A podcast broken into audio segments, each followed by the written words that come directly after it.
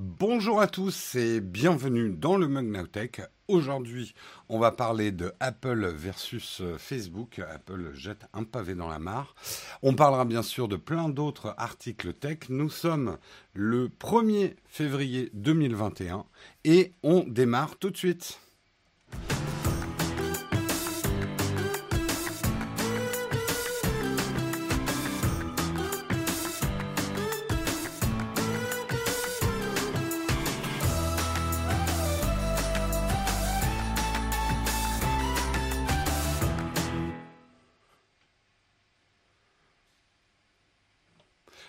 Bonjour à tous et bienvenue à toi Vanessa, si c'est ton premier mug en live. bienvenue à tous ceux dont c'est le premier mug en live. Aujourd'hui, on va parler de plein de choses, mais d'abord, j'espère que vous avez passé un bon week-end, que ça va bien. Il faut que je range un peu mon bureau. Hop, on va pouvoir commencer tout de suite. Euh, j'espère que vous avez passé effectivement tous un bon week-end. De quoi on va parler ce matin? Alors, j'affiche mon iPad. J'ai un... Ah, il ne s'affiche pas. Ok. Pourquoi il ne s'affiche pas? Eh bien, on va, on va réparer ça. ça commence bien. Les aléas du direct. Il ne veut pas. Allez, un petit effort.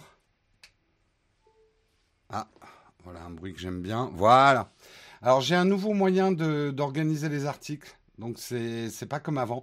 Le premier article, on parlera justement d'une excellente et révolutionnaire nouvelle pour les utilisateurs d'Apple. Au-delà de ce titre, c'est effectivement euh, ce que Apple prépare versus Facebook. La guerre est déclarée. On parlera également, euh, alors un excellent article en anglais, euh, mais je vous conseille de le lire, How Lulz Took Down Wall Street. Donc on reviendra un, petit peu sur ce qui s'est passé à la bourse la semaine dernière. Si vous n'avez pas regardé le mug de vendredi, je vous le conseille fortement. Je vous donnais les outils pour décrypter cet article. Euh, on parlera également de 2020 qui a été l'année de tous les records pour le streaming de jeux vidéo, Twitch en tête. On parlera également qu'on pourra bientôt charger nos appareils mobiles avec de l'air. Et euh, on parlera également d'une tendance, d'une tendance lourde, la tendance à la réparation qui connaît un vrai boom au point que la main d'œuvre manque. Et nous terminerons par une petite cerise sur le croissant. C'est Ikea qui va sortir un assortiment de meubles dédiés aux gamers. Voilà un petit peu pour les articles du jour. Euh, un mug sans problème technique ne serait pas le mug. Eh, on a quand même une majorité de mugs où il n'y a pas de problème technique. Hein. Mais on fait quand même un live tous les jours, donc statistiquement, on n'a pas trop de problèmes techniques. Hein. Je me réconforte comme ça. Horrible le week-end, Jérôme. Révisé pour une interro sur la bourse, c'était dur. Bon, j'espère que vous êtes prêts sur l'interro, euh, euh sur les marchés financiers. Hein. je ramasse les copies à la fin de ce mug. Euh, cette nouvelle app, c'est un navigateur d'ailleurs. Je remercie la personne qui nous l'a recommandé sur le Discord. J'ai je vais retrouver son nom. Je prends le temps de retrouver son nom parce qu'il le mérite. Euh, je vais vous dire qui nous a recommandé euh, ça. C'est Guillaume qui me l'a qui me l'a fait passer parce que moi je l'avais pas vu. J'ai pas le temps de lire tout le Discord. C'est Clément et euh, ça s'appelle Command Browser. Browser. Euh, donc c'est un navigateur qui me permet de surligner. Je suis en train de tester. Il y a des trucs qui marchent pas. C'est un peu buggé, mais euh, c'est pas mal. Euh, de toute façon, on peut pas tellement faire, faire pire que Liner, ce que j'utilisais avant. Voilà, voilà. Si ça vous intéresse, ça s'appelle Command Browser et ça marche sur iOS. voilà, et Samuel vous met le lien vers son message sur le Discord et ça donnera l'occasion à certains de s'inscrire sur le Discord. Voilà, voilà. Allez, je vous propose qu'on commence tout de suite. On va lancer le kawa.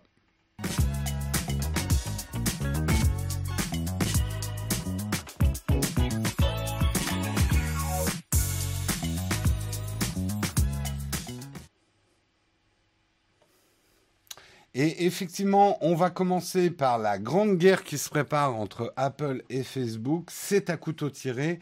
D'où ça vient Je vais tout vous expliquer. Euh, effectivement, c'est un article euh, de GQ euh, qui nous dit une excellente et révolutionnaire nouvelle par les utilisateurs d'Apple. Euh, la percée technologique de 2021 chez Apple ne sera pas des un nouveau smartphone portable ou des lunettes de réalité augmentée. Ça sera un simple commutateur virtuel que les iPhones vont avoir. Si l'option est activée, la vie privée des utilisateurs sera totalement préservée. Les grandes plateformes Internet ne pourront plus collecter de données pour personnaliser les annonces. Ce bouton les rendra anonymes ceux qui ont un iPhone. Ne vous inquiétez pas, je vais faire l'article, après on va commenter. Euh, c'est une action. Alors attendez, juste une seconde. J'ai oublié de me mettre du chauffage et ça pèle encore ce matin. Voilà, j'ai mis le chauffage, ça devrait aller mieux. Mais je ne vais pas mettre la soufflerie pour pas que ça vous dérange. Euh, c'est vrai que c'est une action sans précédent dans la Silicon Valley. C'est même un coup de tonnerre parce que c'est une remise en cause d'une manière de fonctionner de la Silicon Valley qui existe quasiment depuis la Silicon Valley, en tout cas depuis Internet. Schématiquement, le fameux on vous donne des services gratuits, on utilise vos données, euh, statistiquement vos données d'utilisation pour vendre de l'espace publicitaire personnalisé. C'est le deal qui existe du faux Internet gratuit, euh, où en fait vous payez par vos comportements, pas tellement par votre data, ça c'est un abus de langage, mais par l'enregistrement de vos comportements qui donne des profils prévisibles et qui permet de vendre de l'espace publicitaire personnalisé. Actuellement, et c'est ce que Tim Cook a, il a fait un discours là-dessus, il dit actuellement certains utilisateurs ne savent pas si les applications qu'ils utilisent pour traîner, communiquer avec leurs amis ou trouver un endroit pour manger peuvent transmettre des informations sur les photos qu'ils prennent, les personnes qui sont dans leur liste de contacts ou les endroits où ils mangent, dorment ou ils prient a expliqué le PDG d'Apple. Euh, pour, pour illustrer tout ça, justement, Tim Cook a montré une journée dans la vie de vos données. Euh, et il a montré effectivement que euh, bah, il y avait énormément d'informations qui étaient utilisées. La promesse d'Apple par rapport à ça, c'est que Apple n'extrait pas de données privées euh, des, iPhones et des iPads ne les traite pas sur des serveurs externes. Les, données euh, restent sur votre smartphone, euh, à l'inverse de ce qui est pratiqué par tous les autres, et notamment Facebook.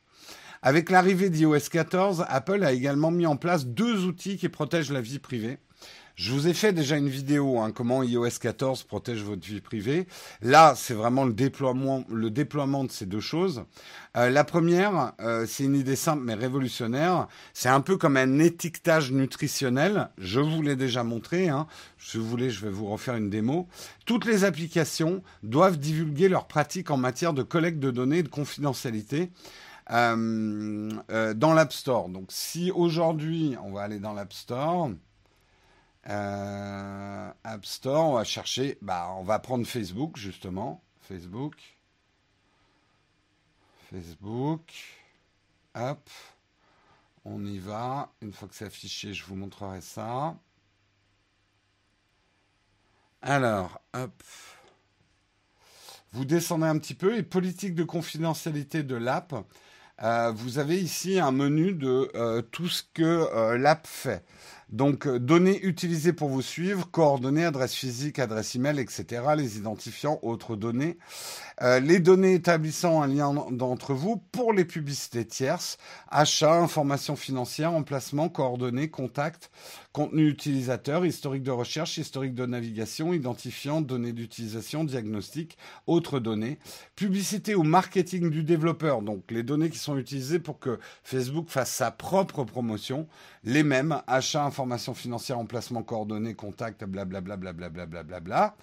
Euh, analyse, euh, santé activité physique, achat, informations financières, emplacement, coordonnées, contact, contenu utilisateur, historique de recherche, historique de navigation, identifiant, données d'utilisation, blablabla, blablabla, blablabla, personnalisation du produit. Bref, vous avez, et Facebook c'est un de ceux qui a le plus, hein, qui est le plus long. Euh, oui, l'horloge ne s'affiche pas, c'est pas très grave. Euh, voilà. Donc, euh, ah ouais, je pensais pas. Alors, ça c'est vraiment, alors ça reste encore un peu obscur, mais c'est quand même un peu plus lisible que des conditions générales d'utilisation. Surtout que c'est la même nomenclature pour tout le monde. Alors, méfiance tout de même. Ces informations-là sont purement du déclaratif. C'est-à-dire, c'est au développeur de l'app de transmettre à l'App Store quelles sont les données qu'il collecte et comment il les utilise. Donc, il peut mentir. S'il ment et qu'Apple le chope, ça va faire très mal. Et on l'a vu, Apple n'a pas peur, parce que c'est maintenant leur ligne marketing, cette défense de la vie privée, n'aura pas peur même de kicker un Facebook d'Apple. J'entends beaucoup de gens qui me disent oui, mais Apple ne peut pas se permettre euh, euh, d'enlever euh, Fortnite. A, priori, Apple a survécu au fait de ne plus avoir Fortnite sur les iPhones. Hein. Est-ce que Apple pourrait aller jusqu'à se passer de Facebook? Ça serait un énorme coup de Trafalgar, un gros... Si Facebook mentait sur ces informations-là, mais je pense que c'est Facebook qui aurait plus à perdre qu'Apple dans ce bras de fer. Donc, euh, dans un bras de fer, il y a deux bras, hein. a priori. Hmm.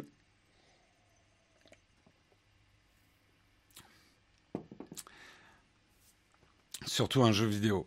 Donc, euh, effectivement, c'est du déclaratif, ces infos-là, mais quand même, Apple veille.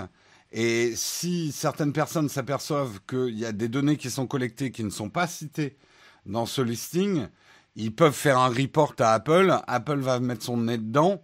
Et là, ça peut faire mal. Et je pense que même Facebook va pas déconner avec ces infos-là.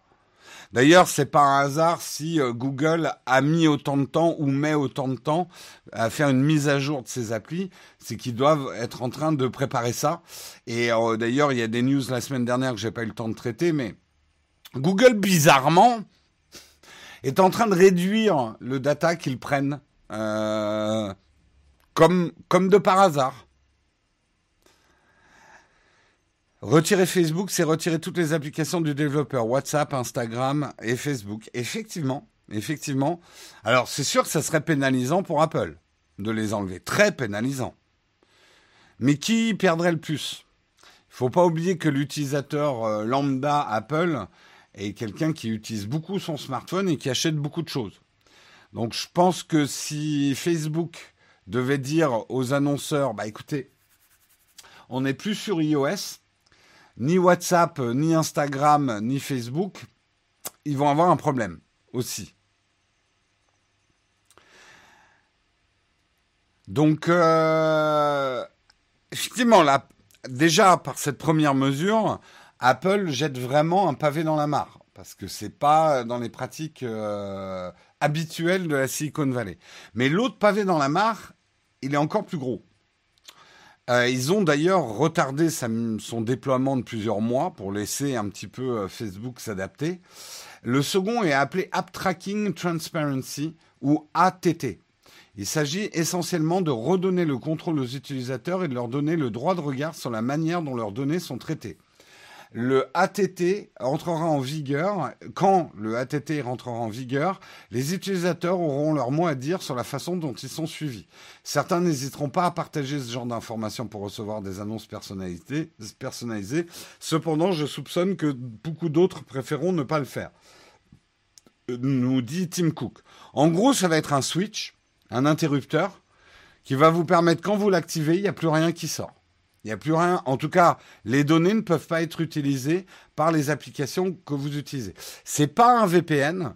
C'est simplement un truc que les données ne pourront plus être collectées euh, par l'appli que vous utilisez. Alors, il y a probablement des fonctionnalités qui marcheront moins bien sans cette collecte de données. Euh, vous aurez toujours des pubs, mais elles seront plus du tout personnalisées. En gros, c'est ça. Euh, merci Vronka pour ton prime, merci beaucoup. Euh, et ça, l'interrupteur va pas tarder à arriver, effectivement, euh, et a rendu très très nerveux toutes les entreprises du secteur avec Facebook en tête. Et d'ailleurs, Facebook euh, va porter plainte contre Apple parce qu'effectivement, c'est tout. Je ne vais pas rentrer dans, les détails, mais en gros, euh, euh, c'est tout le business model de, de, Facebook qui est mis à plat. Alors, je suis annonceur sur Facebook et ça fait quelques semaines que Facebook nous dit qu'il risque d'y avoir des perturbations et une baisse de résultats sur la pub à cause du méchant Apple. Oui, oui. Alors, le truc, et Tim Cook, il est malin. Enfin, Apple, ils sont malins. Ils, ne bloquent pas le système. Vous pourrez simplement, vous pourrez l'activer, le système publicitaire tel qu'il est, pour avoir des pubs personnalisées. D'ailleurs, moi, j'ai bêta testé la TT. Je peux vous dire, ça fait bizarre de plus avoir des pubs personnalisées j'ai des pubs pour n'importe quoi maintenant. Hein, dans mon Instagram, euh, dans mon Facebook, euh, c'est n'importe quoi. Euh, c'est drôle d'ailleurs. C'est drôle de voir à quel point je m'étais habitué à avoir des pubs personnalisées. Et c'en est même chiant, parce que le problème de la pub non personnalisée, c'est qu'elle est beaucoup plus intrusive, elle gêne, parce qu'elle m'intéresse pas. Donc elle est encore plus polluante de mon fil. En même temps, la pub personnalisée était peut-être plus insidieuse. Elle me faisait passer des messages publicitaires. Donc, il y a un débat à avoir. Euh, et là où Apple est malin, c'est qu'il ne bloque pas le système. Simplement, il donne le pouvoir à l'utilisateur de dire oui ou non. Ce que je trouve très bien. Ce que je trouve très bien dans l'absolu. Cela étant dit, cela étant dit parce qu'il y a un mais. il y a un gros, gros mais pour moi.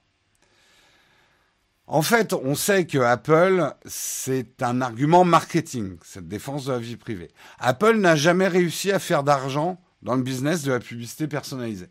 Ils ont essayé hein, à une époque lointaine, ils se sont complètement plantés. À partir de là, Apple, par, par les faits, n'a pas collecté les données puisque ça lui servait à rien. Apple ne vend pas de données. Ils n'ont jamais réussi à percer dans ce marché-là. Euh, depuis quelques années, euh, les équipes marketing d'Apple ont dit, bah, finalement, vu qu'on ne fait pas d'argent avec ce marché-là, est-ce qu'on ne pourrait pas transformer une de nos faiblesses en force? Et de dire schématiquement, oui, vous payez votre smartphone plus cher chez Apple ou votre tablette, mais nous, on va protéger votre vie privée. C'est pas comme les méchants Google, Facebook ou les autres qui euh, prennent vos données euh, pour en faire de l'espace publicitaire personnalisé. Et c'est comme ça qu'ils font plein d'argent. Et euh, vous ne savez pas ce qui se passe. C'est de la publicité cachée, c'est des pratiques trompeuses parce qu'elles sont dissimulées. Donc nous, Apple. Donc on pourrait se dire c'est très bien, c'est très bien ce qu'ils font. Le truc, c'est que je trouverais ça à 100% très bien si Apple disait on fait ça, mais tout le monde fait ça. En gros, s'ils avaient rendu l'ATT open source, avec un code qu'on pouvait contrôler nous-mêmes et qui fasse ça en, incitant les autres à faire pareil qu'eux. C'est-à-dire là, j'aurais pu me dire, oui, Apple œuvre pour le, bien de l'humanité. Là, ce que je me dis, c'est que Apple œuvre pour qu'on achète des iPhones. C'est voilà, la défense de la vie privée est un argument marketing. Maintenant, pour Apple, c'est en clair, ils n'ont pas peur d'affronter direct le business model euh, et même probablement de créer du chômage et ça, va ça va probablement créer une assez grosse crise. Hein. Euh, on, va voir dans les mois et dans les années qui vont venir. Mais il y a une crise. Il y a Critéo en France qui se casse complètement la gueule à cause de ça aussi. Pas que à cause de ça, mais en partie à cause de ça. Euh, c'est Finalement, c'est tout le business model d'Internet à revoir. C'est le grand retour d'Internet payant. Et là, vous aviez le sourire jusque-là, peut-être en écoutant cet article, en disant c'est bien, la pub. Ah, ben, c'est des méchants. Ah, trop de pub, berk. Mais maintenant, je vous dis, ok, bah, il va falloir payer. Ah ben non, ah ben non, non, non, non, non, non, non, moi je veux un Internet gratuit et sans pub, monsieur. Ah bah je vais mettre des adblockers. On en reparlera du business des adblockers. C'est un sujet délicat et difficile.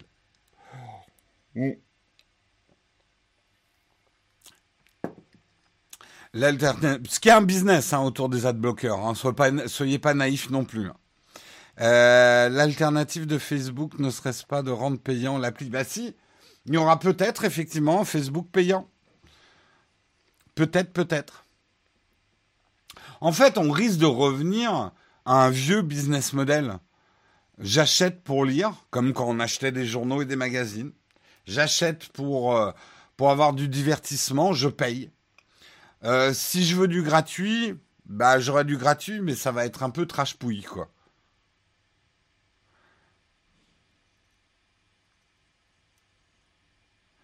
Euh, il y aura des pubs, elles seront juste moins ciblées, voire pas ciblées du tout.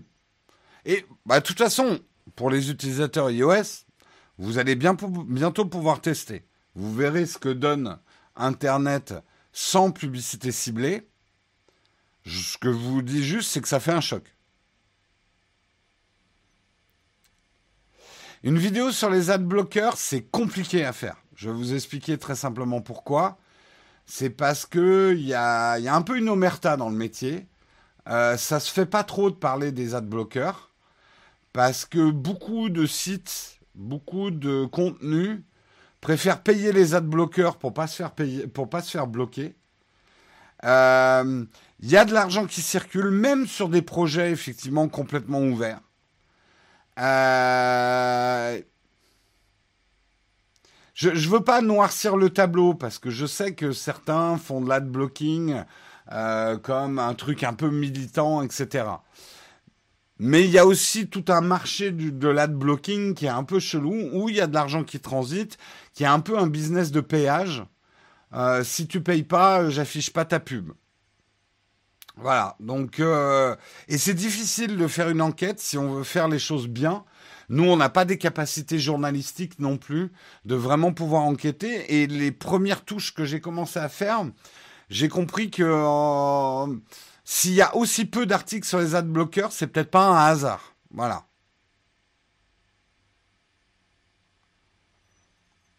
Tu subs pour faire pardonner tes adblocks. C'est bien, mais très peu de gens le font. Je te le dis.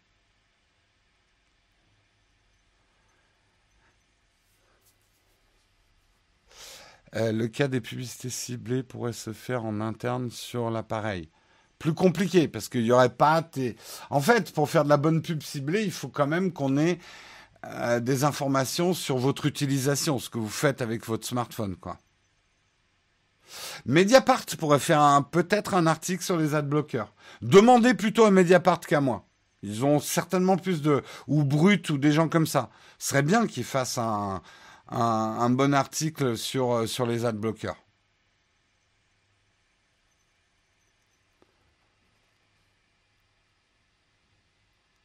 Euh,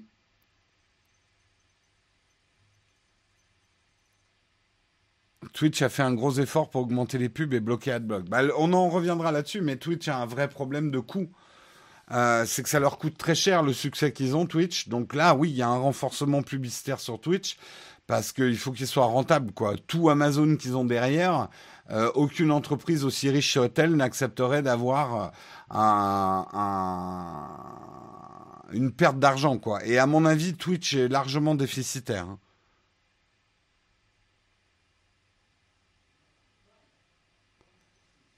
Vous n'êtes pas journaliste non plus, non. Alors d'abord, euh, non seulement on n'est pas journaliste, puis on n'a pas forcément envie de l'être, euh, et puis surtout, on n'a pas les ressources humaines d'un journal. Euh, nous, on est deux et demi, trois à travailler autour de la chaîne. On ne peut pas dédier un journaliste qui va faire une enquête. On n'a pas les moyens, on n'a pas les finances pour faire une vraie enquête.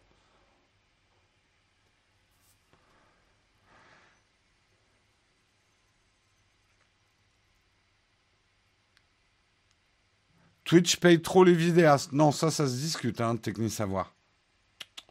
Non, non, non, justement, il y a. Enfin, voilà.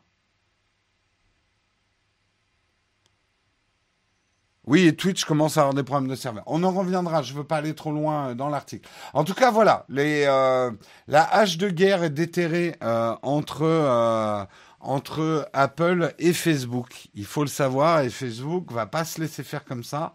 Mais peut-être, peut-être qu'on est en train d'assister au début de la fin pour Facebook. Ou en tout cas, il va falloir qu'ils se réinventent. Parce que là, ils sont touchés au cœur de leur business model quand même. Le problème, c'est pas la pub, mais la quantité. Non, JPG, je suis désolé de te dire ça, mais pour vous, enfin, pour tout le monde, il y aura toujours trop de pubs. Même si on, il y a des études hein, là-dessus. Même si on réduit la pub de moitié, la perception de la pub, euh, il y aura toujours trop de pubs. La pub doit gêner un petit peu pour être efficace. Hein. Une pub que tu vois pas ne marche pas. Ou même une belle pub, ça marche pas. Parce que les gens, généralement, ils retiennent pas le produit. Euh, et il y a des études qui ont été faites en diminuant de moitié les publicités. Les gens n'y ont rien vu à la diminution de la pub. Et euh, ils ont toujours trouvé qu'il y avait trop de pubs, de toute façon. Regarde, rien que Internet, on supporte pas la pub sur Internet, mais la pub sur Internet par rapport à la pub télé, c'est le jour et la nuit. Enfin, franchement. Et pourtant, on supporte toujours pas la pub. Voilà.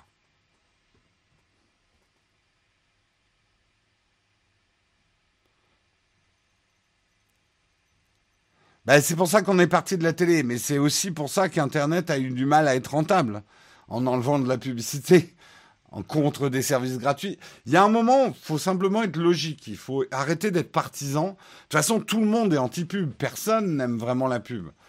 Euh, mais après, euh, voilà, c'est un mal. Enfin, moi, j'accepte la pub parce que je comprends le deal que j'ai passé avec le, le service que j'utilise. Euh, je comprends que je peux pas tout avoir gratuitement. Euh, et que aujourd'hui, on a beau chercher, ça fait 30 ans qu'on cherche, il n'y a pas de business model alternatif vraiment. Euh, oui, les gens peuvent payer un petit peu pour consulter leur contenu, mais ils n'ont plus envie de le faire. Euh, donc aujourd'hui, la publicité, on devrait la remercier pour certains trucs, nous permet quand même d'avoir accès à tout un tas de services. Et ça risque d'être transformé en des services payants. Et ça, ça va. Moi, ce qui me gêne dans le service payant, au-delà du fait que je vais devoir payer, ça c'est chiant, mais c'est surtout que ça va faire un Internet des riches et un Internet des pauvres. Il y aura un Internet des riches qui sera de qualité, sans publicité, euh, avec des, des bonnes news, et puis euh, des, internets gratuits blindés de publicité de mauvaise qualité et des articles écrits avec des intelligences artificielles au kilomètre pour faire du remplissage. Euh, c'est un des avenirs possibles d'Internet. Hein.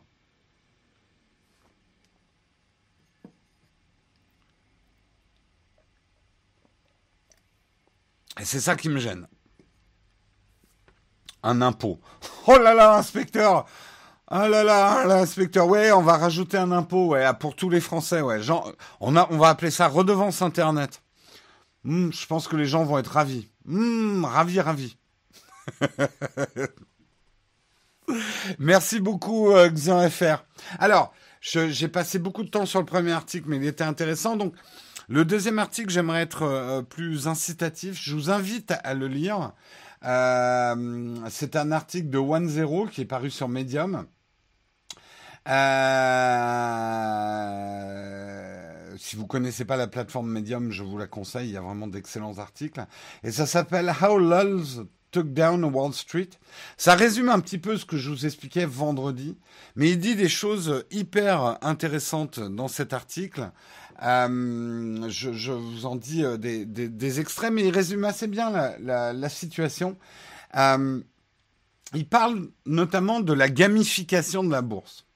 En gros, euh, et Robin Hood en tête. Alors je sais, on n'a pas Robin Hood en France, mais je vous ai expliqué un petit peu ce que c'était Robin Hood euh, aux États-Unis a rendu euh, non seulement l'accès à l'achat et à la revente d'actions gratuit, on en parlera tout à l'heure, mais en plus il l'a vraiment rendu ludique. Il y a des petites icônes sur les actions. Si vous regardez un site, moi je sais que le site que j'utilise pour acheter, euh, le site du Crédit Agricole que j'utilise pour acheter mes actions et les revendre, oh, c'est pire qu'une feuille d'impôt quoi. C'est, euh, ça donne pas envie hein. Puis tu te dis oulala, oulala. c'est presque compliqué exprès. Genre, j'y comprends rien. On me demande de choisir des options, je, passer la première phrase, je comprends pas ce qu'on me demande. C'est vraiment obscur. À côté de ça, vous avez des applis effectivement comme Robinhood où euh, les actions sont dans des petites icônes rondes, on dirait des bonbons presque. Euh, c'est un peu le Candy Crush de la bourse. Ils ont ils ont gamifié. Euh, et ça, ça a été un peu organisé par les vieux acteurs de la bourse pour faire rentrer plus de liquidité dans la bourse. L'avantage des petits actionnaires, ce qu'on appelle les piggies, hein, euh, si vous avez suivi vendredi, c'est que bah, ils viennent avec leurs petites économies, ils mettent ça à la bourse et ça fait un ajout de liquidité. Et les grands acteurs de la bourse, ils se frottent les mains. Ils se frottent les mains. Ça s'est un peu retourné contre eux. Ça s'est un peu retourné contre eux, même beaucoup. Et c'est ça qui est intéressant dans ce qui s'est passé euh, la, semaine dernière, même si ça se passe depuis un an, hein, en fait, dans les faits, c'est ce qu'il explique un peu euh, euh, dans, dans l'article. Mais là où il dit qu'on se trompe sur l'analyse de la situation, c'est que la bourse traditionnelle n'a pas compris la culture Internet, la culture des LOLs il y a quand même quelque chose dans, dans ce qui s'est passé sur Reddit avec euh, les Wall Street Bets, c'est que euh, les personnes qui ont acheté euh, les GameStop, si vous avez suivi, n'ont pas fait ça forcément pour l'argent, mais pour faire chier les acteurs traditionnels de la bourse. Les, enfin, voilà, avec cette culture du même, des LOLs, on fait ça avec un côté absurde euh, de toute la culture Internet qu'on aime hein, d'ailleurs, cette culture Internet. Il y a un côté anarchiste aussi, euh, il y a un côté militant, euh, ce qui fait que la plupart, en tout cas les premiers à avoir commencé à acheter les GameStop, les, GameStop, pardon, les GameStop, c'était vraiment dans un axe pour faire chier le Wall Street et les traders de Wall Street traditionnels. Ils y sont brillamment arrivés. Et le truc, c'est que, euh, et il explique justement dans cet article, les mécanismes, c'est que si les mecs tiennent bon, ils peuvent aller jusqu'à vraiment couler. On sait d'ailleurs qu'il y a un trust fund euh, qui a perdu déjà 50% de sa valeur, rien qu'avec cette histoire, parce qu'ils avaient shorté sur, euh, je vous ai expliqué ce que c'était que shorter, ils avaient shorté sur les, sur les, sur les, les GameStop, et euh, certains sont en train euh, vraiment de se casser la gueule. Alors, ils se sont rebiffés. Et à travers Robinhood, qui est la plateforme qui permettait, qui permet d'ailleurs à beaucoup de gens qui sont sur le Reddit d'acheter leurs actions, euh, Robinhood a bloqué les achats pour ces, ces petits actionnaires et pendant ce temps-là, les gros actionnaires ont pu faire quand même leur business derrière et essayer de limiter la casse. Donc c'est un deux poids deux mesures qui a d'ailleurs rendu furieux certains politiques aux États-Unis parce que c'est clairement une obstruction du marché. Alors le, le, mec de le, le CEO de Robinhood ce matin, enfin ce week-end, a pris la parole en disant mais non, on n'est pas du côté des euh, de Wall Street. Nous, on est là pour, on s'appelle Robinhood, on est là pour défendre les petits porteurs. Euh, si on a bloqué euh, l'achat de Game de GameStop et d'autres actions AMZ, etc., c'est pour vous, c'est parce que il nous fallait des liquidités, c'est pour vous protéger, etc n'en croyez pas un mot. Parce que du coup, moi j'ai pas mal étudié le business model de Robinhood. Robinhood vous, vous offre gratuitement le fait d'acheter des actions et de les revendre. Il n'y a pas de commission. Oh, mais c'est génial, c'est gratuit. Il y, a des, trucs payants hein, dans Robinhood. Tu, tu, peux prendre des forfaits payants. Mais c'est pas là où ils font leur argent. En fait, Robinhood fait son argent avec un truc qui s'appelle Citadel Sécurité, qui est un très gros acteur de la bourse. Et en fait, euh, comment vous expliquer ça simplement? En regroupant euh, Robinhood plein de petits actionnaires, ils arrivent à faire des grosses opérations en bourse à travers Citadel Securities, et c'est là où le vrai argent. Donc quelque part, Robinhood a fait un peu le Facebook de la bourse avec la collecte du comportement des actionnaires, ce qu'ils achetaient, etc., ils arrivent à faire beaucoup d'argent à côté. Euh, je crois qu'en chiffre d'affaires, on parle de plusieurs centaines de millions de dollars euh, pour Robinhood. Hein. Donc, là aussi, piège, entre guillemets, euh, ce qui était payant autrefois, on va vous le faire gratuitement. Mais on fait de l'argent autrement avec vous, quoi. C'est un peu ça, quoi. Donc, on pourrait schématiser les choses que euh, les petits cochons, les piggies, la révolte des petits cochons, mais on voit déjà que certains mécanismes se mettent en place pour bloquer les petits cochons. Mais quand même, ça va créer un précédent. Et en fait, il y a une chose très intéressante qu'il dit à la fin de l'article. Il dit que ces grands acteurs de la bourse, Citadel Securities, les grands traders, les hedge funds, etc., fonctionnent aujourd'hui avec des algorithmes. Plus personne ne trade à l'ancienne avec des petits papiers, j'achète et tout, des cigares, des dîners, avec des deals. Tout le monde achète des algorithmes faits par des mathématiciens euh, qui gèrent statistiquement la bourse avec des calculs de risque et de l'optimisation ce qu'ont fait les gens de Wall Street, euh, de Wall Street Bets, ils ont fait quelque chose de complètement imprévisible pour l'algorithme. Ils ont défoncé le système. Alors, ça aura pas. Bon, on le voit hein, cette semaine, ils vont essayer de le faire sur d'autres trucs. Ça a des actions sérieuses sur la bourse. Hein. Attention à pas minimiser. Mais dans l'absolu, les acteurs traditionnels arrivent un peu à calmer le jeu, vont essayer de calmer le jeu. Le truc, c'est que là, maintenant, il y a une faille dans le système. Des utilisateurs ont montré qu'ils pouvaient péter l'algorithme. Et ça, ça entraîne de la volatilité et de l'insécurité boursière, ce qui est mauvais pour la bourse. C'est là d'ailleurs où on risque d'avoir des conséquences, nous tous, hein, sur ce qui se passe. On peut voir ça comme quelque chose de bénéfique et je pense que c'est vraiment bénéfique d'un certain côté. Moi, j'ai toujours boursicoté avec ce côté, je vois pas pourquoi moi j'aurais pas des actions euh, d'entreprise. Il est temps entre guillemets que le peuple reprenne le pouvoir ou une partie du pouvoir de la bourse. Et quelque part, ça c'est la chose bénéfique de ce qui se passe.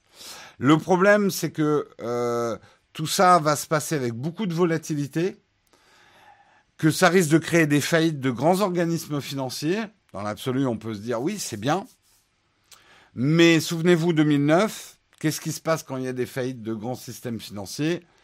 C'est les petits cochons qui payent à la fin avec leurs impôts. Voilà. Euh, on avance. Alors, je sais que le sujet ne passionne pas tout le monde. Hein. Désolé le tutoriel, mais c'est un peu ça le mug. Il y a des sujets que certaines personnes aiment bien, puis d'autres non. N'imposez pas vos préférences aux autres. Euh, moi, je trouve ça passionnant parce qu'on est, on est pile poil. C'est très intéressant de voir cette culture Internet. Euh, et je pense qu'il y a un enseignement à tirer. Et, et, je vous en ai déjà parlé. Par exemple, si moi, moi, je vous conseille de vous amuser à péter l'algorithme de YouTube. Ne regardez plus les vidéos que YouTube vous recommande. Regardez les vidéos que vous avez choisi de regarder. Essayez de péter l'algorithme. Et si on arrive, si le message, vous arrivez à le faire passer à un certain nombre de gens, est-ce que ça serait pas rigolo d'arriver à changer les tendances de YouTube? Au lieu d'avoir euh, des trucs faciles à regarder, un peu, euh, un peu TF1 quoi, en tendance de YouTube, si on arrivait à faire euh, monter des Nota Bene, euh, des Cyrus North, euh, des trucs intelligents, qui soient dans les premiers des, des recommandations YouTube et des tendances. Ça serait génial. Ça serait génial.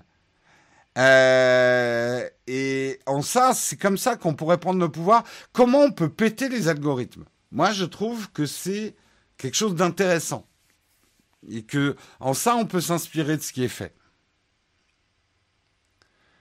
Euh, je ne comprends même pas comment on peut aller dans l'onglet tendance, tellement c'est de la merde. Bah oui, mais plutôt que d'accepter cet état de fait, essayons de changer les choses. Déjà, vous, à votre petit niveau, euh, faites le ménage dans vos abonnements et ne cliquez plus sur les vidéos de droite. Ne cliquez plus sur les... Ça demande de la discipline, mais ne cliquez plus sur les vidéos de droite. Vous verrez, votre, YouTube va changer. Hein je sais que vous n'allez pas dans les tendances, mais dites-moi pas que c'est pas vrai que vous cliquez sur les vidéos qu'on vous recommande à droite. Donc vous ne faites que nourrir l'algorithme.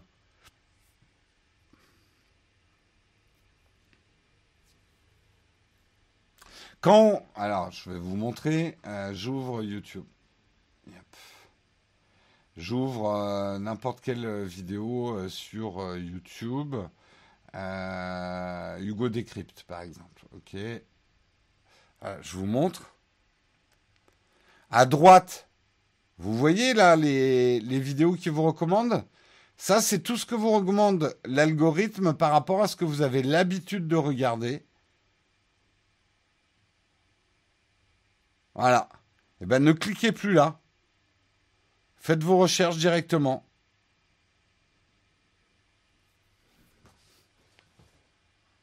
Ça, c'est un moyen de péter l'algorithme.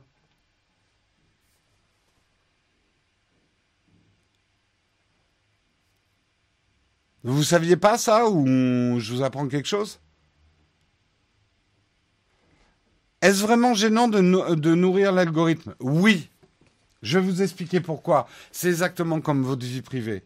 Il y a une chose qu'on se rend euh, vraiment bien compte, c'est que avec tout ce data, au-delà du problème de la pub, imaginons même que la pub euh, ne, soit pas euh, un, problème majeur.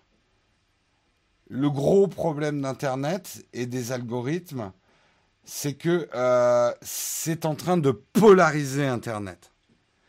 C'est-à-dire, selon ce que vous regardez, et si vous ne protégez pas bien votre vie privée, on va vous nourrir de contenu dont vous avez envie facilement, et finalement vous renforcer dans vos convictions en vous empêchant d'aller voir ailleurs.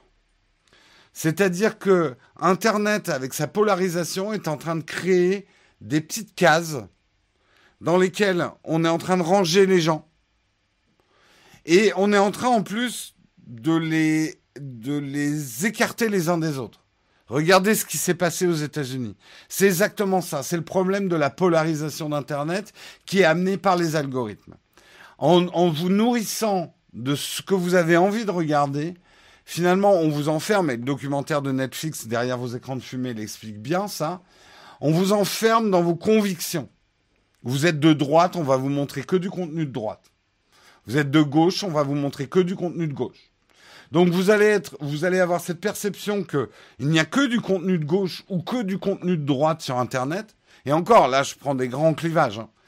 Euh, et que les autres qui pensent pas comme vous, mais ils vivent sur une autre planète. Moi, les articles que je lis, ça me montre bien que j'ai raison. Comment les autres peuvent penser ça? C'est juste pas possible. Et c'est ça, c'est ça la polarisation d'Internet, c'est ça le grand danger. Euh, si vous voulez un argument pour expliquer à votre famille pourquoi c'est dangereux euh, de trop euh, mettre sur sa vie privée sur Internet, c'est pas les pubs. Il faut pas leur expliquer ça, c'est trop compliqué. Ils vont avoir du mal et ils vont toujours vous dire j'ai rien à cacher.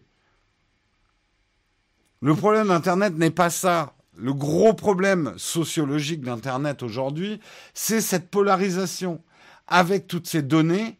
Et comme les algorithmes, grâce à ces données, vous abreuvent euh, de ce que vous, demandez, vous n'allez plus jamais voir ailleurs et votre esprit se ferme petit à petit.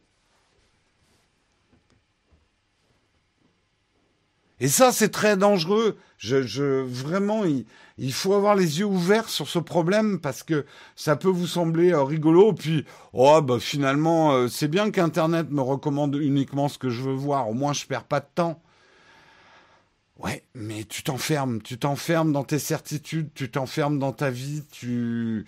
Alors que le, le projet d'origine d'Internet, c'était d'un monde plus grand, plus ouvert, avec plus d'échanges de données. Euh, Internet nous met des œillères.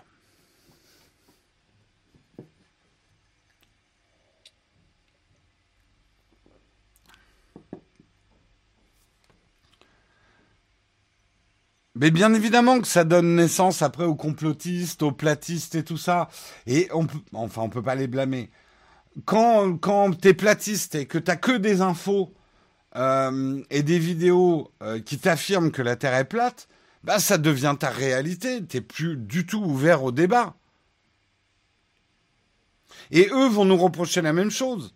Les platistes vont dire mais vous êtes désinformés. vous ne regardez que des vidéos qui vous disent que la Terre est ronde. Donc forcément, vous pensez que la Terre est ronde. Mais vous avez tort. Nous, on sait que la Terre est plate. Et ça fait un dialogue de sourds. Il n'y a plus du tout de dialogue possible. Et honnêtement, ce qui arrive aux États-Unis doit nous ouvrir les yeux. Parce que on, est justement arrivé au problème. C'est un effet de bord hein, qui est créé par Internet, mais c'est un effet de bord grave. Cette polarisation. Donc c'est pour ça qu'il faut combattre l'algorithme. C'est pour ça qu'il faut protéger votre vie privée. C'est pour éviter les polarisations d'Internet et éviter d'être polarisé. Bref, j'espère que je vous ai fait un peu flipper parce que c'est vraiment ça le fond du problème. Allez, on continue, on continue. Oui, il faut aller vite. 2020 euh, a été l'année de tous les records pour le streaming de jeux vidéo. Quelques chiffres quand même. Lors du troisième trimestre 2020, le public a regardé plus de 7,46 milliards d'heures de contenu sur toutes les plateformes de streaming en direct, soit une augmentation de 91,8% en un an. C'est énorme. Twitch domine alors largement le marché en devançant ses rivaux YouTube Gaming et Facebook Gaming. En 2020, le public a consommé a donc consommé 17 milliards d'heures de streaming sur Twitch, soit une croissance de 83% par rapport à 2019. Ce total s'établit à 3,59 milliards sur Facebook Gaming, qui a fait quand même un joli plus 166% en un an. Du côté des vidéos en replay, YouTube Gaming s'en sort aussi très bien avec 100 milliards d'heures de visionnage et plus de 40 millions de chaînes actives. Du point de vue des contenus, l'année 2020 a été marquée par la montée en puissance d'une catégorie sur Twitch. Et cette catégorie, c'est le just chatting. Donc ceux qui pensent que Twitch, n'est que le jeu vidéo, c'est en train, depuis 2020, vraiment de changer. La preuve, c'est que vous êtes en train d'écouter un live qui parle pas du tout de jeux vidéo sur Twitch, dans la section Just Chatting. Euh, euh, en période de pandémie, cette section a permis à beaucoup de décompresser tout en nouant un lien social. Euh, dans les jeux eux-mêmes sur Twitch, quels ont été les gros succès en streaming? Il y a eu Valorant qui a réussi à s'imposer, Fall Guys euh, et bien sûr Among Us qui ont été, on va dire, le trio de tête des jeux les plus regardés en streaming. Euh, Bonne question, on en oublie. Facebook Gaming plus 100%, bah voilà, ils sont deux. Il y a des gens qui utilisent, je sais, hein, ça prête à sourire Facebook Gaming, mais il y a des gens qui l'utilisent. Il y a des gens qui l'utilisent. Mais bon, on peut retenir effectivement que le, live, et mine de rien, il n'y a pas si longtemps, moi je me souviens de gens qui disaient le live, ouais. Moi, ça fait bientôt 4 ans, voire plus, je fais du live. Avant sur YouTube, maintenant sur Twitch. Donc, ceux qui nous découvrent sur Twitch en disant Alors, papy, on se met au live? Euh, J'ai envie de leur dire Hé hey, mec, je faisais du live, euh, tu reniflais tes couches.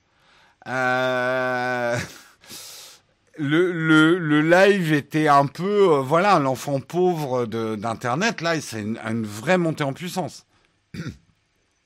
Alors c'est vrai que euh, bah, nous, les lives, on les a commencés avec Periscope, pour vous dire. Après, on était sur YouTube, maintenant on est sur Twitch. Euh, et c'est clairement Twitch la meilleure plateforme pour les lives. Nous, on le voit dans les chiffres. Hein. Clairement, clairement.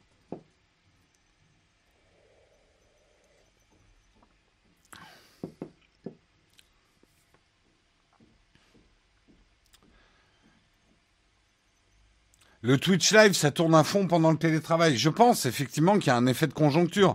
Mais euh, le, fait même euh, que les gens prennent l'habitude de regarder des lives sur Twitch, je pense pas que c'est un truc qui disparaîtra euh, si on se remet à faire plus de présentiel.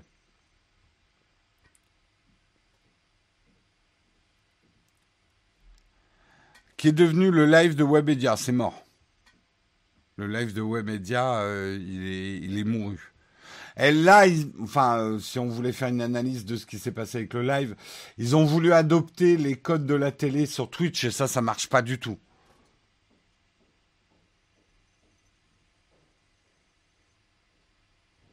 Pas facile de migrer sa communauté YouTube sur Twitch. T'as pas vraiment besoin de migrer. De toute façon, les gens cherchent quelque chose de différent quand ils regardent Twitch que euh, YouTube. Nous, bon, il y a de la porosité entre les deux, mais notre chaîne Twitch n'a pas vraiment créé un, effet de boom sur notre chaîne YouTube.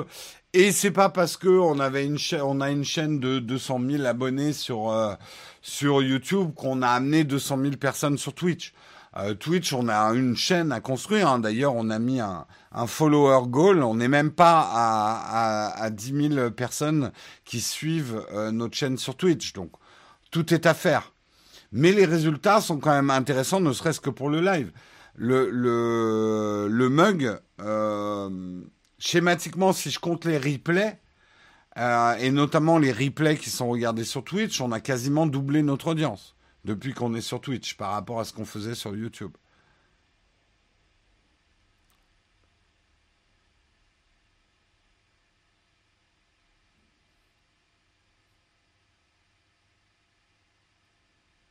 Je suis, d'accord, pas mal de lives ressemblent à des plateaux télé. Ah non, je suis pas d'accord. Tu vois, pour moi, Popcorn est l'émission qui a trouvé le juste équilibre entre professionnalisme télé et une liberté de ton qui, est très twitchienne. Bah, c'est fait par des vrais streamers. Et je trouve que l'émission, parce que parfois le côté euh, Twitch à l'ancienne, euh, mal filmé, mal éclairé, mauvais son, euh moi j'arrive pas à regarder. Euh, je trouve que Popcorn est super agréable à regarder comme émission, par exemple. Merci beaucoup, Makelga, qui, euh, qui régale, qui régale un petit peu tout le monde euh, en offrant des abonnements. Merci beaucoup à toi, Makelga.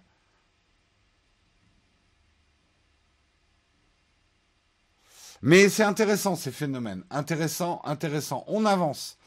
On avance pour, euh, bah vous le saviez peut-être pas, mais on pourra bientôt charger ces appareils mobiles avec de l'air. Et oui, la marque chinoise Xiaomi euh, pourrait étendre encore son emprise grâce à une nouvelle méthode de recharge qui semble révolutionnaire. La Mi A-Charge Technology, méthode de contact sans fil ni contact, nécessite simplement de placer son appareil mobile dans un rayon de quelques mètres autour de la station de charge recharger son téléphone et son ordinateur, mais aussi sa montre connectée et son bracelet fitness, grâce à l'air ambiant, constitue une promesse assez incroyable, d'autant que la technologie développée par le géant chinois pourrait apparemment permettre de recharger de nombreux appareils à la fois. C'est un peu le rêve de Nikola Tesla qui devient réalité, l'électricité qui recharge sans fil, mais vraiment sans fil et sans contact. Ça veut dire que là, je pourrais avoir une borne sur le bord de ma table qui serait en train de charger tous les appareils qu'il y a sur la table sans que j'ai à les, euh, ou même à les, à les magnétiser avec un MagSafe ou quoi que ce soit. Euh, pour l'instant, alors la charge n'est pas ultra rapide, bien évidemment, euh, mais on s'en fout, puisque ça recharge tout le temps, quelque part. Bien évidemment, on n'a pas encore vraiment les chiffres sur la déperdition énergétique. Moi, ce que j'ai peur, ça me paraît sympa comme truc, mais ce que j'ai peur, c'est qu'il y ait une perte énergétique en faisant ça euh, qui soit euh, terrible euh, et qui rende ça écologiquement pas top du tout. Si pour avoir 5% de charge sur mon truc, il y a 95% de l'énergie qui part dans l'air, euh, je pense pas que j'adopterais le truc, quoi. Franchement, quand on voit déjà qu'avec euh, le la recharge sans fil avec contact, il y a une énorme déperdition quand les deux bobines sont pas parfaitement euh, euh, alignées. C'est pour ça d'ailleurs que maintenant on essaie de faire des trucs comme Apple avec un guidage magnétique pour que les deux bobines soient les plus proches possibles. Euh, donc bon, ça fait rêver parce que ça serait un monde vraiment sans câble euh, où il y aurait même pas besoin du câble de charge pour son ordinateur et tout ça. Ça fait rêver. Maintenant, alors certains doivent se dire oui, mais toutes ces ondes, de l'électricité dans l'air, est-ce que ça va nous griller le cerveau? A priori non, mais ça reste à confirmer. Ils sont pas encore tout à fait au point. Hein. Xiaomi en a parlé, mais ça risque pas d'arriver tout de suite. D'ailleurs, les prochains appareils de Xiaomi ne seront pas compatibles avec cette technologie. Et vraiment, moi, je pense qu'il faut attendre de voir c'est quel est le taux de déperdition de cette technologie. Hein.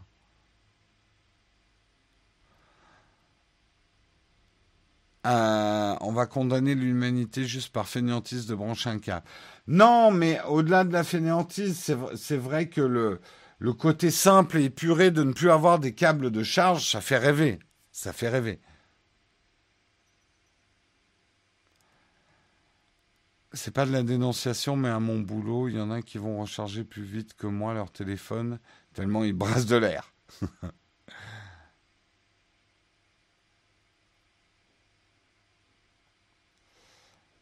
tu auras un radiateur en continu avec les déperditions pour ton bureau et c'est pas mal en hiver. C'est vrai, c'est bien de voir le côté positif des choses. Si ça se trouve, on peut même faire un défibrillateur sans contact. Non, c'est là les problèmes de défibrillateur, c'est plutôt effectivement que les aimants de MagSafe, ça pose un problème. Euh, si les gens, notamment, utilisent un iPhone 12 dans une poche de veste, donc avec l'iPhone euh, direct sur euh, l'emplacement du cœur, les aimants peuvent perturber le fonctionnement d'un pacemaker.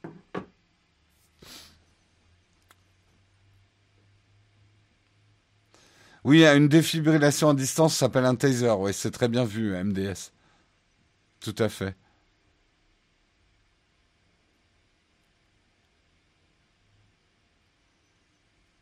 Franchement, c'est ouf la vidéo de Xiaomi.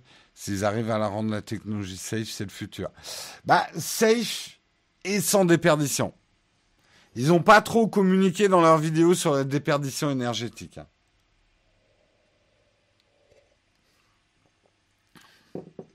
franchement, euh, moi, j'adopte pas un truc où il y a 95% de, de l'électricité perdue, quoi.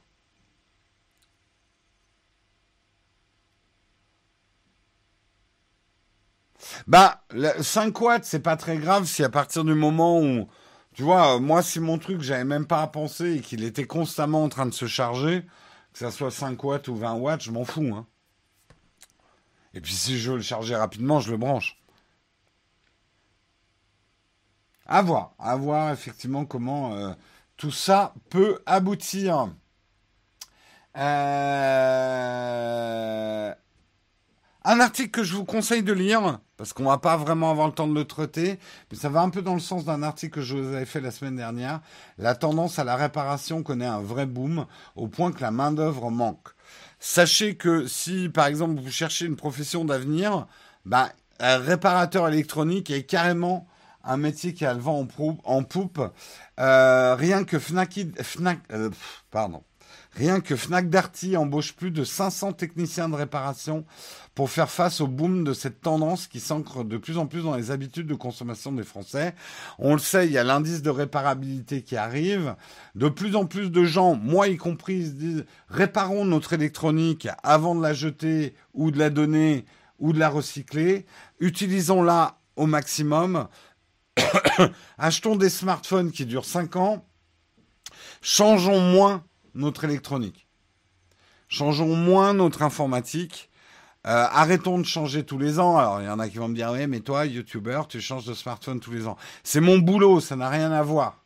Euh, je, peux vraiment vous garantir, parce que j'étais comme ça avant de faire ce boulot-là, j'étais pas quelqu'un qui changeait souvent de, de, de smartphone. Même, je me souviens, mon iPhone 3G, je l'ai gardé très, très, très, très longtemps.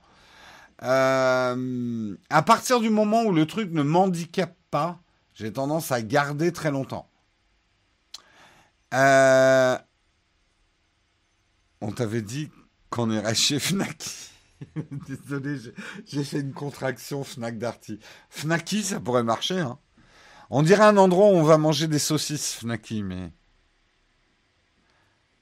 Euh, et euh, voilà, il y a même une start-up qui s'appelle Murphy, spécialiste de la réparation du reconditionnement, qui a décidé d'ouvrir sa propre école pour former en vitesse des réparateurs.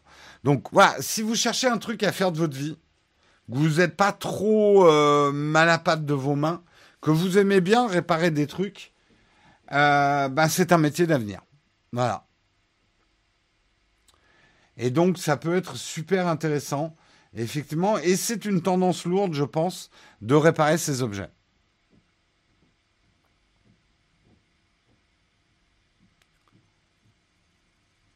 Des mécaniciens électroniques, c'est un job d'avenir et preuve même dans l'automobile. Ils cherchent plus d'électriciens ou d'informaticiens que des mécaniciens purs, ouais.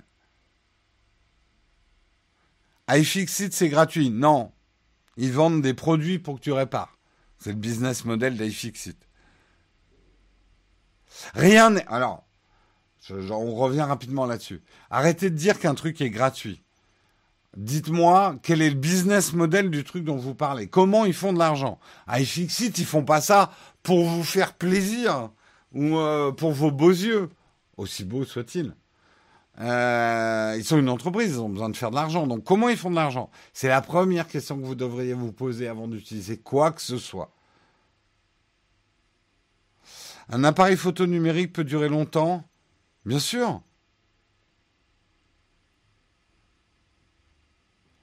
Le mug est gratuit, mais pas du tout. Le business model de la chaîne, vous le connaissez. Nous, d'abord, il y a la pub, il y a les sponsors, euh, il y a les contributeurs et il y a les liens d'affiliation. Voilà, nous, c'est nos quatre piliers euh, et un petit peu le merchandising. Enfin, vraiment, c'est peanuts, le, merchandising. Euh, voilà quels sont nous, nous, on est une entreprise, on fait ça pour gagner de l'argent. Hein. Euh, je fais pas ça juste pour le plaisir de me lever à 6 heures du matin pour vous faire une émission. Désolé, je vous déçois peut-être, euh, mais bah, je fais ça pour gagner de l'argent, pour gagner ma vie. C'est un métier, quoi. donc non, c'est pas gratuit.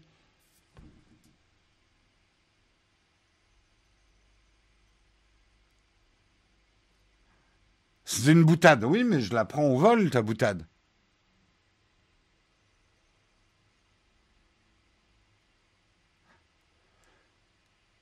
Et Oleg qui perd pas le nord, il vous met un lien vers les goodies Nowtech. ben, je voulais expliquer. Dans, allez voir ma vidéo sur euh, Toonme et WhatsApp. Il faut aller plus loin que si c'est gratuit, c'est toi le produit. Parce qu'il y a un certain confort à s'arrêter à cette phrase. Euh, ça évite d'aller plus loin. C'est un bon début, hein, déjà, de se dire si c'est gratuit, c'est moi le produit. Mais ce n'est que le début de la compréhension. Non, les projets open source ne sont pas gratuits. Ils ont besoin de vivre. Simplement, ils sont basés sur la contribution. Financement par contribution. Mais ils ne sont pas gratuits. Il y a très peu, à part les associations à but non lucratif et les dons qu'elles font, euh, etc., il y a très peu de choses vraiment gratuites en fait.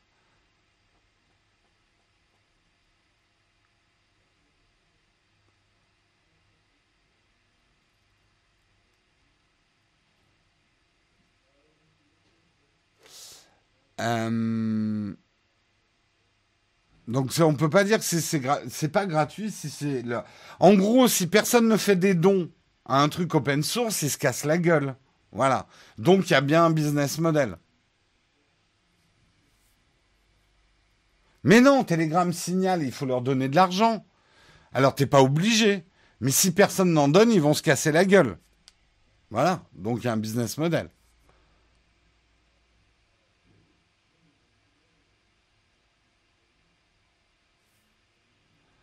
Freemium ne veut pas dire gratuit. Hein. Pas du tout. Hein.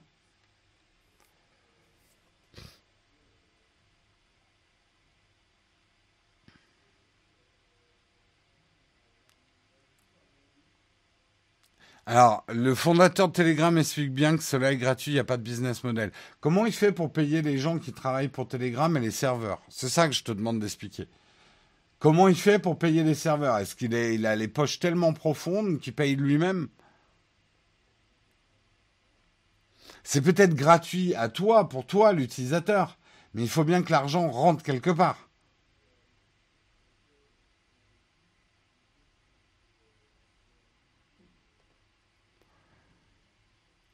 Mais regarde, il paye avec des fonds et certains investisseurs. C'est exactement ce que j'avais pronostiqué qui arrive à Signal.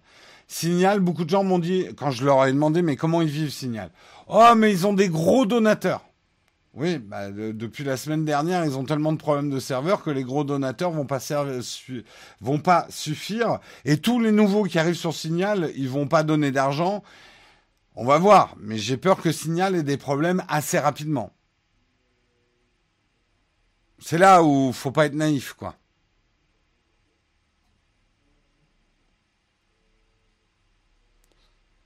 Telegram, c'est une société. Signal, c'est peut-être une assoce, mais Signal a besoin d'argent aussi. C'est pas parce que une assoce que t'as pas besoin d'argent.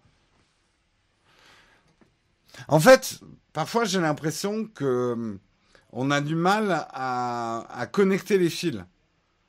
ce truc est, vraiment super à utiliser. Donc il y a des gens qui travaillent derrière. Il y a des serveurs et tout. Donc il leur faut de l'argent. Mais parfois, j'ai l'impression, on dit juste un service est super et on va pas plus loin dans la réflexion.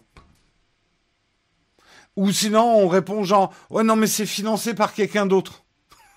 Il y a quelqu'un qui s'en occupe, c'est bon, c'est pas moi. C'est un peu ça. Allez, euh, j'ai un peu traîné sur l'article. On va passer tout de suite à la cerise sur le croissant. Et puis, on terminera par les camps de fac. On est un petit peu en retard, comme d'habitude.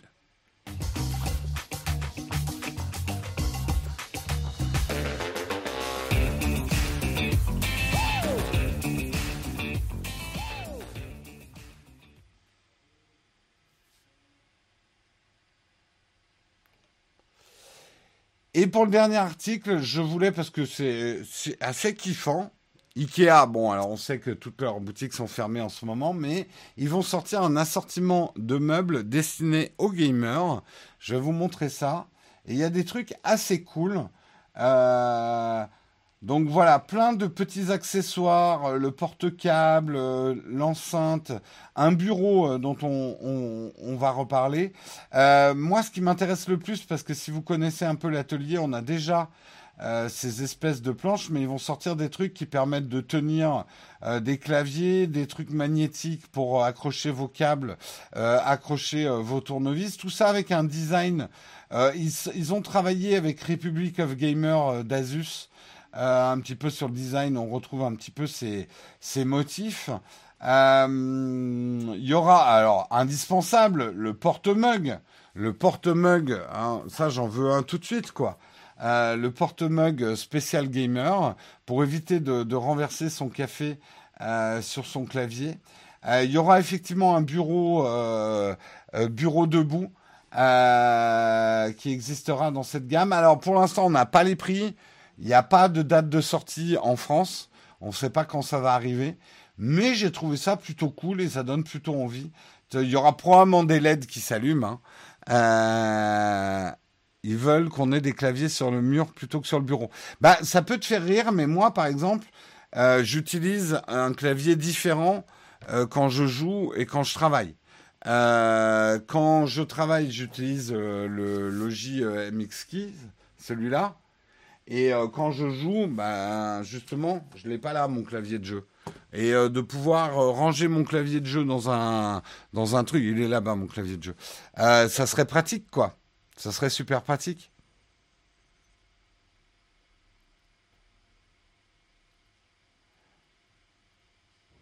Euh,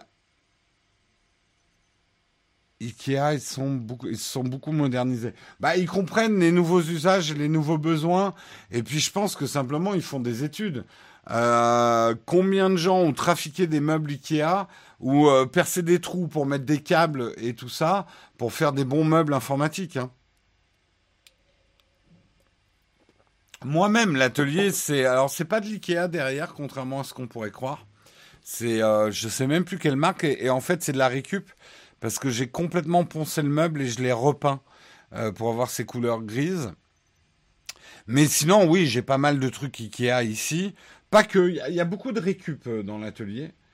Euh, mais mais oui, voilà. Et, mon bureau, alors le, le, système de bureau debout est Ikea. La planche, c'est une planche de récup. Mais par contre, j'ai bricolé plein de trucs avec des trucs. J'ai détourné des trucs Ikea pour en faire des trucs euh, pour support câble ou ce genre de choses, quoi.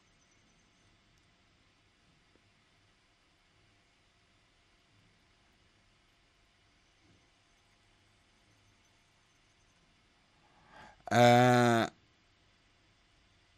Merci Jérôme, j'étais justement en train de chercher à changer de bureau, je vais attendre.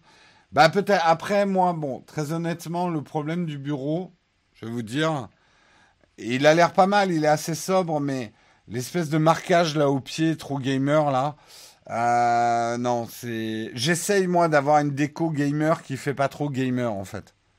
Et c'est un peu trop gamer. Par contre, je, suis beaucoup plus intéressé par euh, les petits accessoires que euh, je pourrais mettre sur des trucs qui seraient beaucoup moins beaucoup moins typés quoi. Les étagères, ouais, elles sont pas mal. Bon, après, c'est vraiment de l'étagère Ikea un peu traditionnelle. Hein. Ils ont juste mis euh, des figurines pour faire euh, geek, quoi. Mais quand même, quand même, il y a l'air d'avoir des trucs malins. Puis je pense qu'il y aura des emplacements pour mettre des LED et des trucs comme ça, quoi. Intéressant, intéressant. Oui, bah, je pense qu'ils sortiront une chaise gaming aussi. Hein. Là, elle n'est pas montrée, mais il y aura probablement une chaise gaming. Ils vont probablement se mettre sur ce marché-là. Hein. Voilà, voilà. C'est la fin de la cerise sur le croissant. On va passer à la dernière rubrique de l'émission. Celle que vous attendez tous.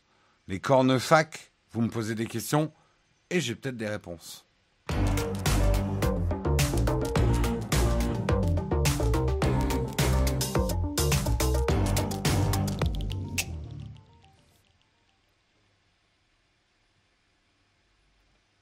Les camps de fac, je te prends, je prends la première question euh, de Buff de Malac. Petite question sur les contributeurs, il est possible de regarder en replay la vidéo du jeudi privé Oui. Alors, euh, selon là où tu es contributeur, d'abord le lien est toujours affiché euh, sur Discord dans la section contributeur du Discord. Mais si tu es contributeur sur Patreon, et sur euh, YouTube Member ou même sur alors sur Twitch, je t'ai envoyé un mail. Et le lien fonctionne toujours. En cliquant sur ce lien, tu verras la vidéo en replay. Et c'est pareil euh, sur Patreon ou sur YouTube Member. Il suffit de recliquer sur le lien euh, privé que j'ai envoyé aux contributeurs. tu penses quoi du retard des pays européens? 6G est déjà fonctionnel en Chine? Non, la 6G n'est pas fonctionnelle en Chine, n'exagérons rien. Ils travaillent déjà dessus. On a du retard en Europe, mais euh, une fois qu'on a comblé notre retard, on a tendance à aller assez vite. Euh, et attention, on n'a pas du retard partout en Europe sur la 5G. Surtout en France, on est en train de prendre du retard. Voilà. Une recommandation d'antivirus sur Mac. Alors, j'avoue que j'en utilise plus. Euh... Ah, j'ai plus le nom en tête. On avait travaillé pour une boîte d'antivirus. On avait fait un truc pour eux. Je l'avais installé. Il était pas mal, euh, mais je sais plus qui c'était. Mais sinon, euh, je peux pas te conseiller sur l'antivirus sur Mac. C'était E7, merci, E7. Euh, pour revenir sur les news, si on n'a pas une chaîne YouTube pour les lives, tu conseilles l'ouverture d'une chaîne Twitch? Ah, carrément. Carrément, carrément. Oui, les lives sont beaucoup plus à l'aise sur Twitch que sur YouTube.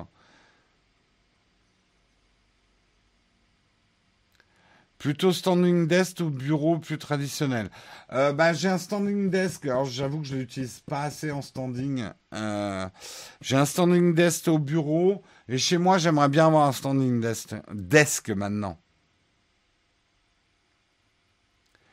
Que pense des déclarations d'adoption des cryptos sur Elon Musk? J'ai pas traité l'info.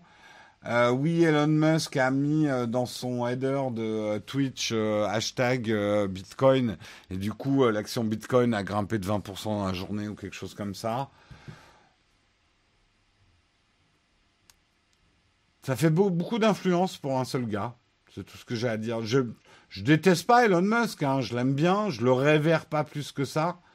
certainement quelqu'un de très intelligent. Euh, mais je trouve que ça fait beaucoup de pouvoir pour une seule personne de pouvoir euh, un hashtag et, euh, et les marchés. On a un peu l'impression qu'il a son armée et que. Alors lui, il veut vraiment se venger de la bourse. Hein. Lui, il a une dent contre la bourse et notamment les shorters. Il a, il a une très grosse dent. Il veut les faire payer. Hein. quitte à faire perdre les gens qui le suivent. Parce que voilà, du coup, tout le monde s'est rué sur le Bitcoin. Bitcoin, faut avoir le cœur bien accroché, le porte-monnaie aussi, hein, parce que ça yoyote. Hein. Ah ouais, ça monte haut, hein. mais ah, les chutes, elles sont brutales. Hein. Brutales, brutales. Euh, j'ai développé un blind test multijoueur en ligne avec un ami. J'aimerais bien que les streamers le testent pour le mettre plus en avant. Mais c'est possible ça aujourd'hui avec les dernières réglementations de Twitch. C'est un projet totalement bénévole pour s'occuper pendant le confinement. Euh je ne saurais pas te dire. Bah, contacte des joueurs, euh, fais-leur tester le produit. Euh, ils te diront si c'est compatible avec Twitch ou pas.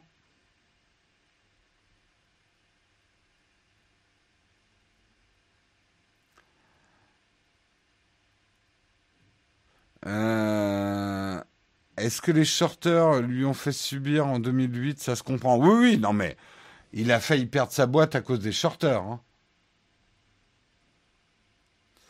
Euh, c'est quand même le gars le plus riche du monde. Non C'est le gars qui a la valorisation boursière la plus haute du monde. Mais tant qu'il ne revend pas, il n'est pas riche. Hein. Alors, il est riche. Mais c'est pas le plus riche du monde. Arrêtez de, croire les articles qui vous disent ça. Ils sont pas précis. Euh, l'argent, il ne l'a pas dans un compte en banque. C'est de l'argent en actions. Donc, tant qu'il n'a pas revendu ses actions, c'est pas l'homme le plus riche du monde. C'est l'homme le plus riche en valorisation. Euh,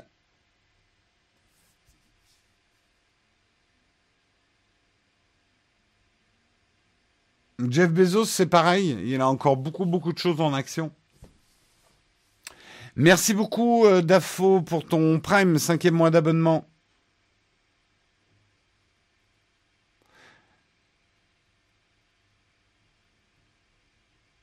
Je ne sais pas si je peux donner le nom ici si je veux pas que ça passe pour de la pub. De quoi tu parles, euh, Mapito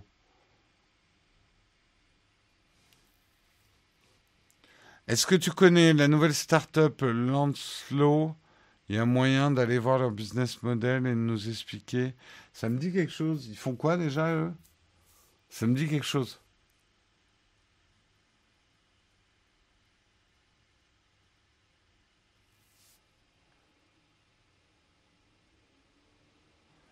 Euh, argent en compte en banque, c'est pas ton argent? Donc c'est pareil. Non, non, non, non, 43. 43 euh, ans, ça n'a quand même rien à voir. Euh, ton argent qui est à la bourse fluctue selon la bourse. L'argent que tu mets à la banque, bon, à moins qu'il y ait un immense crash boursier, mais vraiment immense, tu peux pas perdre l'argent que tu as à la banque. Alors qu'à la bourse, tu peux le perdre.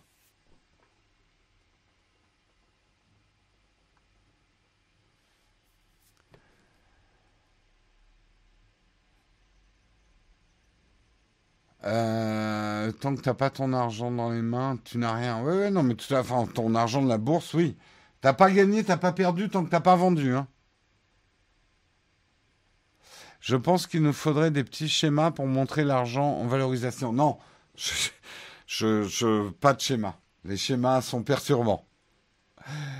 Euh, salut Jérôme, j'ai un GH4. Est-ce que le Sony A6400 ou XT3 pourrait être meilleur en basse luminosité? Un peu, ouais. Un peu. Si tu veux, si tu as vraiment un problème de basse luminosité, prends full frame. Ou des lumières, c'est encore mieux. Parce que ton GH4 pourrait très bien marcher peut-être avec des lumières. Mais tu n'as peut-être pas l'opportunité de mettre des lumières parce que euh, tu filmes peut-être des concerts. C'est peut-être ça. Euh, si c'est pour filmer des concerts, ouais, je te conseillerais plutôt d'aller vers du full frame. Puisque tu m'as pas parlé de budget, je te. Est-ce que je code? Non, pas du tout. Pas du tout codeur. Doit-on considérer l'argent en bouse, en bourse, je pense, euh, comme potentiellement perdu de base? Oui, c'est la première règle de la bourse à votre niveau, à notre niveau, nous petits porteurs. Euh, ne jamais mettre en bourse de l'argent dont vous aurez besoin dans les 10 ans à venir. Si vous avez 20 ans, dans 10 ans à venir, vous allez probablement vouloir acheter une maison ou votre appart ou quoi que ce soit. Donc ne, mettez pas cet argent-là.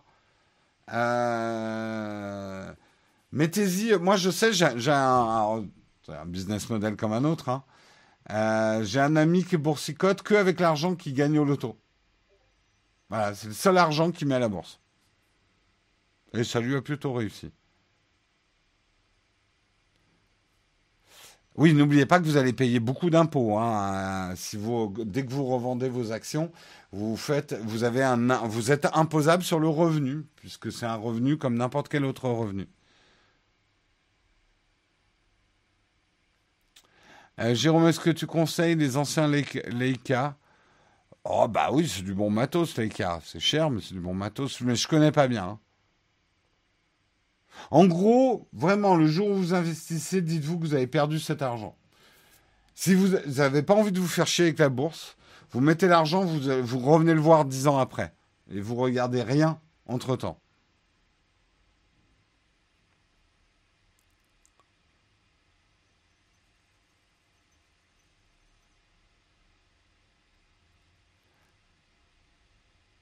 Euh... 100% des gagnants ont tenté leur chance, tout à fait. Honnêtement, c'est une très bonne accroche publicitaire, ça. Appli de partage de jeux, va voir. Oula. Ah, c'est une appli de partage de jeux. Lancelot va voir en live. Euh, non, en live, non. La garantie des dépôts couvre les comptes et livrets d'épargne. 100 000 euros. Ah oui, oui, euh, attention, euh, épargne voilà, si vous voulez mettre de l'argent au chaud et que pas avoir de risque, à la limite, vraiment, prenez un PEA et euh, faites acheter par votre banquier des OPCVEM qui sont des OPCVM. Ah merde, je sais plus comment ça s'appelle. C'est une espèce de bouquet d'actions, vous vous occupez de rien. Il y a des garanties pour pas que ça perde. Ça perd quand même, mais euh, bon, après, vous attendez pas des performances incroyables, mais au moins, vous perdrez pas votre argent.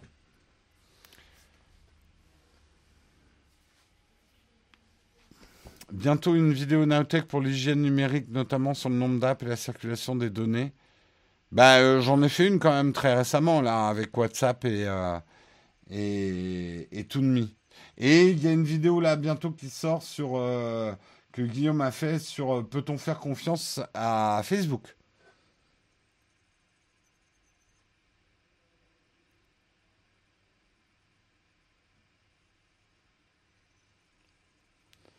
Est-ce que vous arrivez à avoir une stabilité financière chez Nowtech On est stable cette année. On a, on a moins perdu d'argent. Ah bah c'est sûr que la fluctuation d'argent est dure à gérer. Disons que si tu te lances dans un... En plus comme on le fait nous, faut aimer la précarité. La précarité, faut l'embrasser. Euh, voilà. Moi, je, je vis pour la précarité. Euh, Alors, c'est très provoque ce que je vais dire, mais moi, c'est évident que la précarité, c'est mon moteur. Euh, S'il n'y avait pas l'urgence de gagner de l'argent, je j'en gagnerais pas parce que l'argent est quelque chose qui me fait chier, mais, mais chier à un point inimaginable. Euh, enfin, c'est le dernier truc auquel je pense. Je suis un, je suis un peu un artiste dans l'âme. Donc, si j'ai pas un peu de précarité, la précarité, ça me donne la niaque de penser à l'argent, en fait.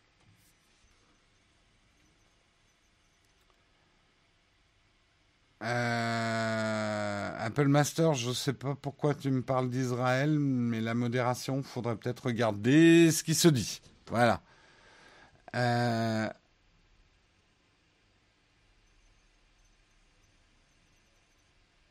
ah non, certainement pas. Euh, la, bourse, je veux bien vous donner des tuyaux pour, que vous compreniez la bourse, mais il est hors de question que je fasse un truc de conseil boursier.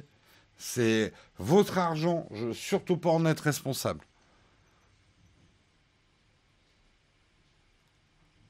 Euh, désolé, hein, Apple Master, je ne sais pas ce que tu veux dire parce que j'ai pas vu le contexte, mais.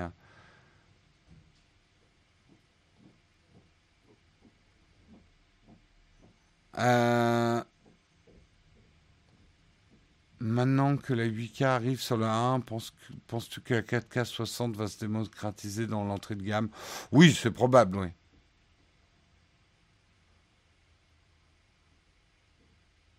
Quand tu reçois une offre de rachat d'actions, est-ce qu'il faut accepter en général? Non, tu n'es vraiment pas obligé.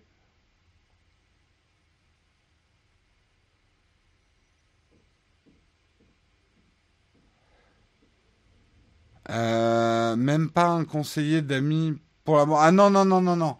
Ah non, non, non, non, surtout en France. On serait aux États-Unis, je ferais peut-être un, je ferais peut-être un truc euh, parce qu'ils ont un rapport beaucoup plus sain à l'argent. Oh, en France, non, non, non, je ferais certainement pas un truc sur la bourse en France. Beaucoup trop risqué.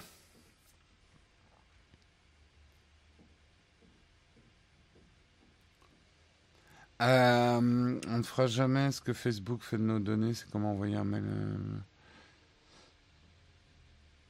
à quand une OPA sur Pepe Garcia Mais euh, c'est une OPA du cœur que je lance sur Pepe Garcia. faire de la prise écrite vous intéresse? Alors, mais pas du tout. Je déteste écrire. Mais vraiment, mais même répondre à des mails ou même, vous pouvez pas savoir quelle souffrance c'est pour moi de vous répondre sur YouTube.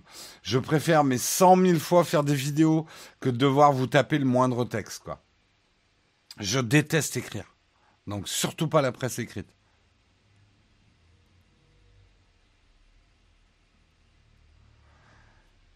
Euh... Jérôme, que penses-tu du monde auto qui devient de plus en plus électrique? Alors, j'ai aucun avis sur l'auto, les voitures, si c'est ça dont tu parles, parce que ça m'intéresse pas du tout, la bagnole. Je suis, euh, suis l'antithèse de Villebrequin. Si un jour Villebrequin euh, m'invite, euh, c'est la fin du monde. C'est comme si les deux opposés. J'adore Villebrequin, je comprends rien à ce qu'il raconte et je suis à l'antithèse de leur euh, leurs préoccupations. J'adore regarder les gens quand ils conduisent un tank ou qui font des, conneries comme ça. Mais euh, ouais, mais il n'y a pas plus euh, m'intéresse pas à la voiture du tout.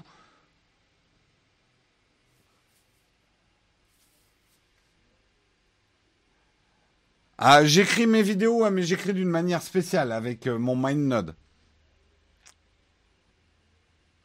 Oui, si Villebrequin m'invite, je pense que c'est pour faire un dîner de con, je me méfierais, ouais. Non, Villebrequin, la chaîne Villebrequin. Si vous connaissez pas, c'est que... qui ne connaît pas Villebrequin euh, Salut Jérôme, y a-t-il un moyen de faire une série de vidéos où tu vas à la rencontre des entrepreneurs? Au moins, ça mettrait la French Tech en avant. Euh, j'y ai beaucoup pensé, j'aimerais beaucoup faire ça. Ça coûte très cher à faire comme vidéo. Euh, en tout cas, à notre mesure, ça coûte cher. Ça veut dire une équipe de tournage, euh, euh, beaucoup d'organisation, donc beaucoup de ressources humaines. Si un jour on a un financement pour le faire, j'adorerais faire ça, ouais. Mais il faut qu'on trouve un financement.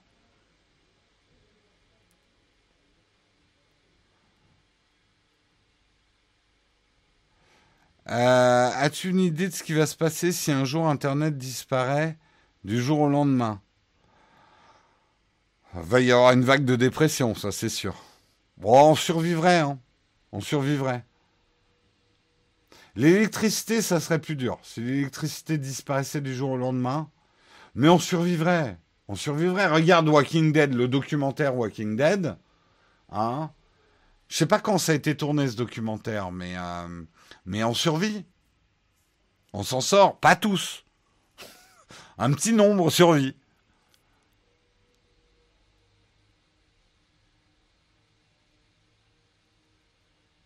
Et tout seul en vlog, ça serait plus abordable. Non, ça serait, ça serait relou à faire. Mauvaise image, c'est pas notre, c'est pas notre genre de truc. Hein. On n'a jamais fait de vlog parce que moi j'aime pas le format visuel vlog, je trouve c'est moche quoi. À part certains vlogueurs. Il est 9h30, il faut que je coupe. Merci de vos questions. Hein. Euh, et je. Déjà, pour survivre, il faut se préparer. Tout à fait. Walking Dead, d'accord, c'est un documentaire de 2010. Euh, fais une vidéo sur la PS5. J'en ai pas et alors ça m'intéresse pas les consoles. Donc non, je vais pas faire une vidéo. Et puis qu'est-ce que vous croyez qu'une chaîne YouTube, c'est un McDo où vous pouvez rentrer pour demander les vidéos? J'ai de plus en plus de gens qui dans les commentaires me disent fais une vidéo sur ça. Je dois me retenir de leur répondre euh, et tu veux une grande frite et un coca avec ça? Non mais qu'est-ce que vous croyez? Qu'on est un service? J'aime bien vous charrier. Euh, tiens, il y a Samuel Etienne qui démarre, donc je pense savoir où je vais faire mon raid. Je vous quitte, je fais le raid. On se retrouve demain matin à 8h. Je vous fais des gros bisous et on va raider effectivement Samuel Etienne à la fin du générique. Ciao tout le monde